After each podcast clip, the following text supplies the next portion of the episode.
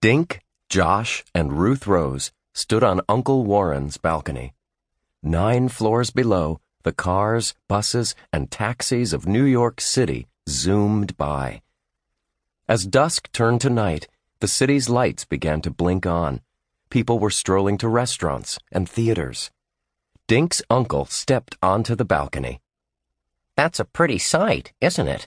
He said. It's great, Dink said. I feel like an eagle up here. Thanks for inviting us for the weekend, Josh told him. You are entirely welcome, my boy, Uncle Warren said. And thanks for inviting us to your block party, Ruth Rose said. I've never been to one before. Josh let out a chuckle. My little brothers have block parties all the time, he said. They bring their blocks out to the sandbox and throw them at each other. Uncle Warren laughed. In New York City, we often have parties where everyone on the block is invited, he explained. Tonight we plan to raise money for the Central Park Zoo. Why does the zoo need money? asked Ruth Rose. Some of the animals need more space, Uncle Warren said. Can they make all that money from one party? Josh asked, gazing down at the street. Tonight is just the beginning, Uncle Warren said. The zoo will be raising money for at least a year. He looked at his watch. We'd better get going. But first, I want to show you something. The kids followed Dink's uncle through the living room to a small study at the back of the apartment. The room held a desk, a chair, and tall shelves crammed with books. On the desk lay a painting of a rowboat floating on a pond. Do you like it?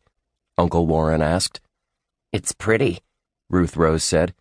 I like the flowers on the water. Those are lily pads, Uncle Warren said. This was painted a long time ago by a man named Claude Monet. It's very valuable. Is the painting yours? Dink asked. I wish it were, Donnie, his uncle said.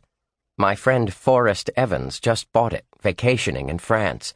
He shipped it to me for safekeeping. He'll collect this beauty when he returns to New York in a couple of days. Uncle Warren looked at his watch.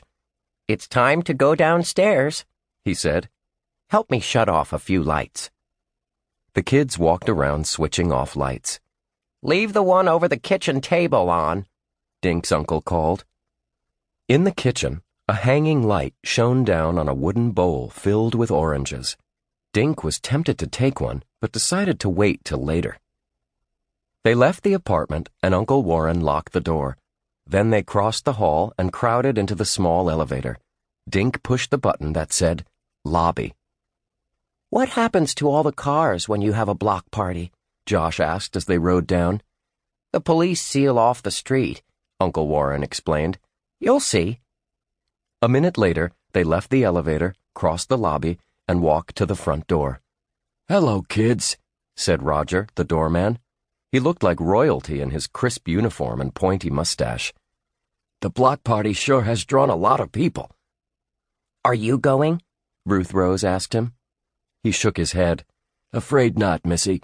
I have to stay at the door, but I'll be able to see a lot from here. Have fun. I hear there'll be lots of good stuff to eat. Awesome, Josh said, rubbing his belly.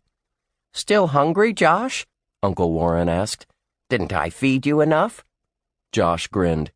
That was two hours ago. Josh is like a baby wolf, Ruth Rose said. He needs to eat ten times a day. The kids and Uncle Warren walked outside. It was a warm night in June, and the street was crowded. Music, voices, and food smells filled the air. This is so cool, Uncle Warren, Dink said. We're standing right where cars and buses usually drive. Yes, Uncle Warren said, and tomorrow morning they'll be back. Evening, Mr. Duncan, a woman behind them said. She was stooped and had a lined face and wild orange hair. Hello, Miss Booker, Uncle Warren said.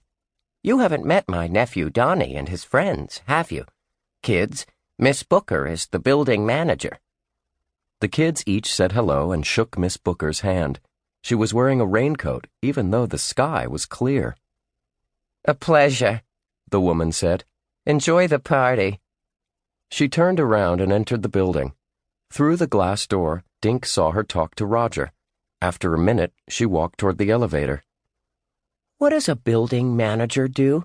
Josh asked. Many things, Uncle Warren said. She fixes leaky faucets, calls electricians, and makes sure the building is kept clean. She'll even deliver packages to my door, so Roger doesn't have to leave his station. Does she live here, like you? Ruth Rose asked. Uncle Warren nodded. Miss Booker has a small apartment in the basement, he said. Suddenly, Josh stopped dead in his tracks. You guys aren't going to believe this, he said. But I just saw a flying watermelon.